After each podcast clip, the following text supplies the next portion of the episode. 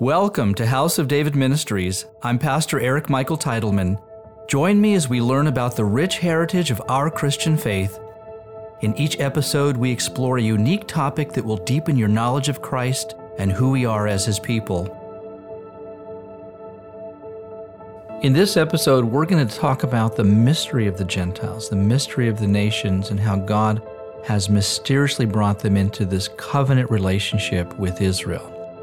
Now, it might not sound like much of a mystery since most of the church today is not Jewish. But let's go back to the first century church, which of course we know was mostly Jewish.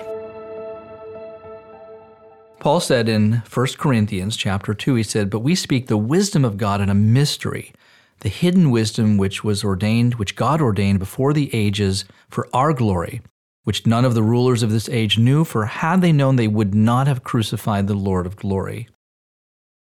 In Matthew chapter 13, Jesus says, It has been given to you to know the mysteries of the kingdom of heaven, but to them it has not been given. So these mysteries are God's hidden wisdom that were concealed from humanity until the time that God would choose to reveal it to us. And what is this wisdom, essentially, that we're reading about? Yeshua, Jesus, and Paul were both speaking of the mystery of Christ. He is called Emmanuel, God appearing in the flesh to walk and dwell with his people. It says in Proverbs chapter 3, it says, The Lord by wisdom founded the earth, by understanding he established the heavens. In John chapter 1, we've read, All things were made through him, and without him nothing was made that was made. So from these verses, we conclude that the wisdom of God is both Christ and his creation. Yeshua and Paul were speaking of the mystery of Christ, Again, Emmanuel, God appearing in the flesh to dwell with us, with his people. We know that Christ's sacrifice would bring atonement for the sin of all mankind to those who believe in Jesus. And he said to the Jew first and then to the Greek, to the Gentiles. But the mystery is not exclusively Christ's sacrifice. In Ephesians chapter 5, Paul said, This is a great mystery, but I speak concerning Christ and the church. And so, therefore, the greater part of the mystery is that the church includes other nations. This is God's mystery amongst the Gentiles. In Colossians chapter 1, Paul said, The mystery which has been hidden from ages and from generations, but now has been revealed to his saints, who are Israel.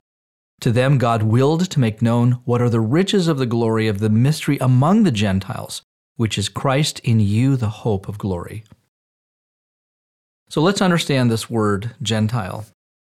The word in Hebrew is goyi, or plural is goyim, and it's used in Scripture to refer to the nations. The word actually encompasses or includes the nation of Israel.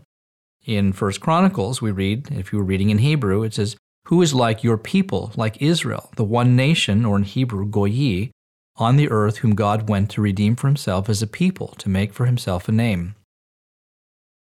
Now, the Lord also uses the word goyim to make this distinct separation or sanctification between Israel, God's covenant nation, and all the other nations.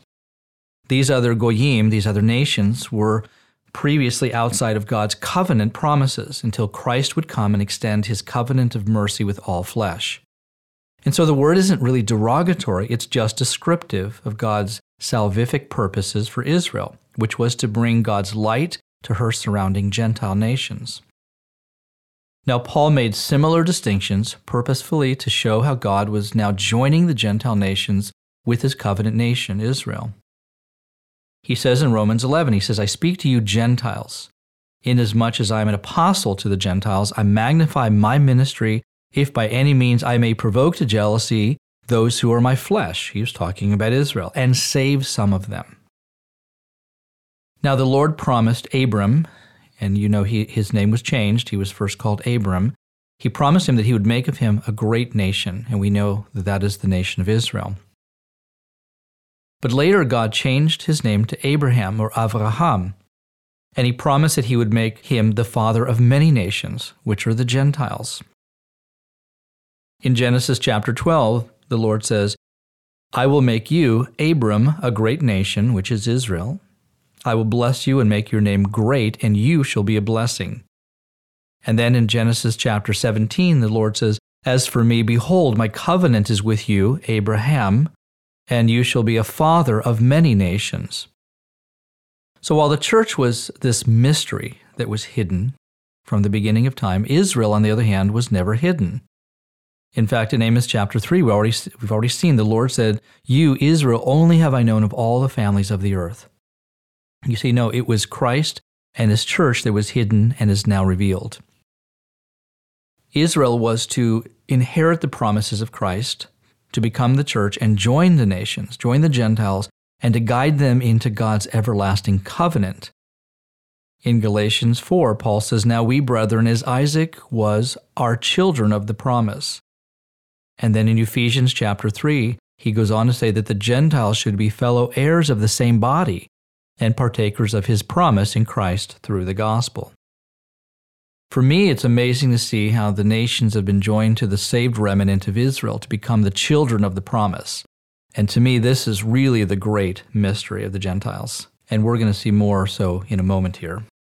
But first, let's read Ephesians chapter 3, verses 1 through 6. It says, For this reason, I, Paul, the prisoner of Christ Jesus, for you Gentiles, if indeed you have heard of the dispensation of the grace of God which was given to me for you, how that by the revelation he made known to me the mystery, as I have briefly written down already, by which when you read you may understand my knowledge in the mystery of Christ, which in other ages was not made known to the sons of men, as it has been now revealed by the Spirit to his holy apostles and the prophets. And this is the important part that the Gentiles should be fellow heirs of the same body and partakers of his promise in Christ through the gospel. Now, many Jewish people are still waiting for their Messiah. But unfortunately, their understanding, their comprehension of who is the Christ, the, the Messiah, the Mashiach, the Anointed One, is not yet revealed to them, even the greatest rabbinic scholars. You see, Christ is still hidden to the Jewish people. This is why Paul says in Romans 11, I do not desire, brethren, that you should be ignorant of this mystery, lest you should be wise in your own opinion, that blindness in part has happened to Israel until the fullness of the Gentiles has come in. And Israel's partial blindness is to Christ, to Yeshua. Because he goes on to say in Romans 10, he says, they still have a zeal for God, but not according to knowledge. Many Jews believe in God and they believe even in the Holy Spirit. But unfortunately, they lack the knowledge of the divine nature of Christ. They do not understand his atoning works on the cross. They have missed the promise and indwelling presence of the Holy Spirit and most significantly, they lack the unveiled intimacy with our Heavenly Father. And I say the church is blessed for these reasons because flesh and blood has not revealed these things to us, but our Father who is in heaven, He has revealed to us who is the Christ. So the Jews are looking for a Messiah, a Savior, a man and a king from the lineage of David. They are expecting this man to destroy all their enemies and to bring peace to Israel and all the nations of the earth. They are not looking for God to appear in all his divine glory, nor are they looking for the Son of God or anyone to die or atone for their sins. You see, Christ is still a mystery to Israel. And for this reason, Israel unfortunately is still separated from the Gentiles. Now, Paul in Ephesians chapter 2, verses 14 and 15 said, For he, Christ, himself is our peace, who has made both Jew and Gentile one, and has broken down the middle wall of separation, having abolished in his flesh the enmity that is, the law of commandments contained in ordinances, so as to create in himself one new man from the two, thus making peace. But what exactly was this law that Paul was talking about? Well, let's read in Deuteronomy. The Lord commanded Israel in Deuteronomy chapter 7. He says, You shall make no covenant with them, he's speaking of the Gentiles, nor show mercy to them, nor shall you make marriages with them you shall not give your daughters to their son, nor take their daughter for your son. Under strict rabbinic law, the Jewish people were prohibited from intermarrying with their surrounding Gentile nations, and they were also required to remain separate from them. Israel, under God's commandment, was essentially excluding the Gentiles from all of God's covenant promises. That's why Jesus said in Matthew 7, He says, Do not give what is holy to the dogs, nor cast your pearls before swine, lest they trample them under their feet and turn and tear you in pieces. Added to that, you had these edicts for Gentile impurity, and it came with severe punishment. Peter, the Apostle Peter, was aware of this law when he received his infamous vision from the Lord, when this sheet, this net came down from heaven with all of these unclean animals. And he says to the Lord, He says, You know how unlawful it is for a Jewish man to keep company with or go to one of another nation. You see, they weren't even allowed to visit them. But God has now shown me that I should not call any man common or unclean. In Ephesians, Paul, Ephesians chapter 2, Paul says that at that time, you Gentiles were without Christ, being aliens from the commonwealth of Israel and strangers from the covenants of promise, having no hope and without God in the world. But now in Christ, the Lord has shown mercy to those who were previously separated from his covenant. In Hosea chapter 2, he says, Then I will sow her for myself in the earth, and I will have mercy on her who had not obtained mercy then I will say to those who are not my people, You are my people, and they shall say, You are my God. In Galatians chapter 3, it says, And the scripture, foreseeing that God would justify the Gentiles by faith, preached the gospel to Abraham, beforehand saying, In you all the nations of the earth shall be blessed. And in Romans chapter 4, verse 16, Paul says, Therefore it is of faith that it might be according to grace, so that the promise might be sure to all the seed not only to those who are of the law, which is Israel, but also to those who are of the faith of Abraham, who is the father of us all.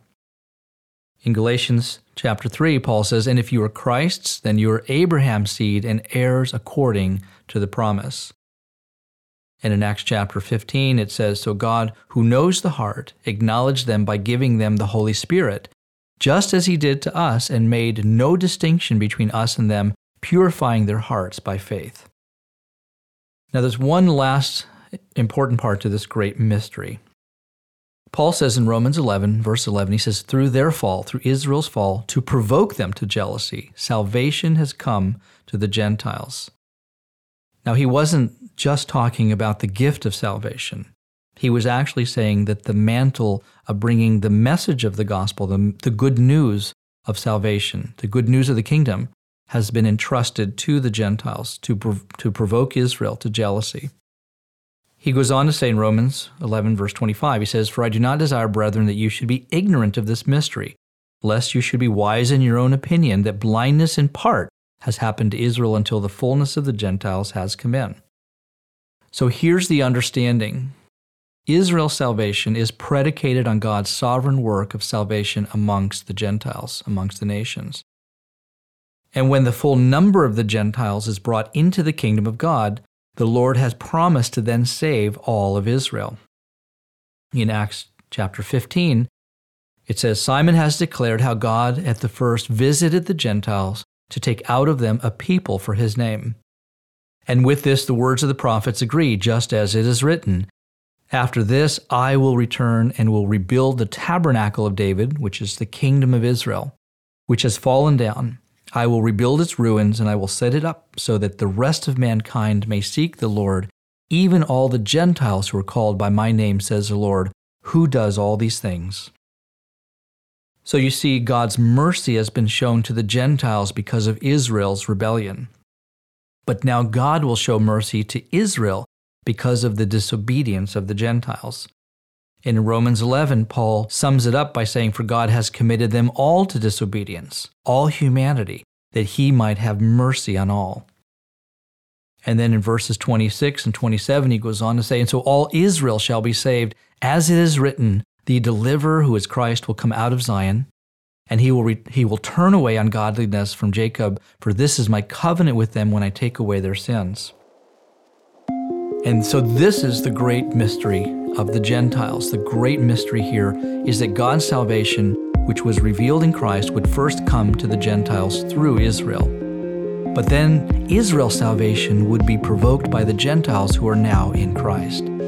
So it says, that's why it says in Matthew, so that the last will be first and the first will be last. This is the great mystery, Paul says in Ephesians 5, but I speak concerning Christ and the church.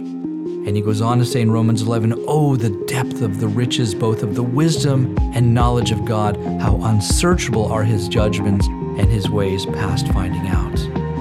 Amen.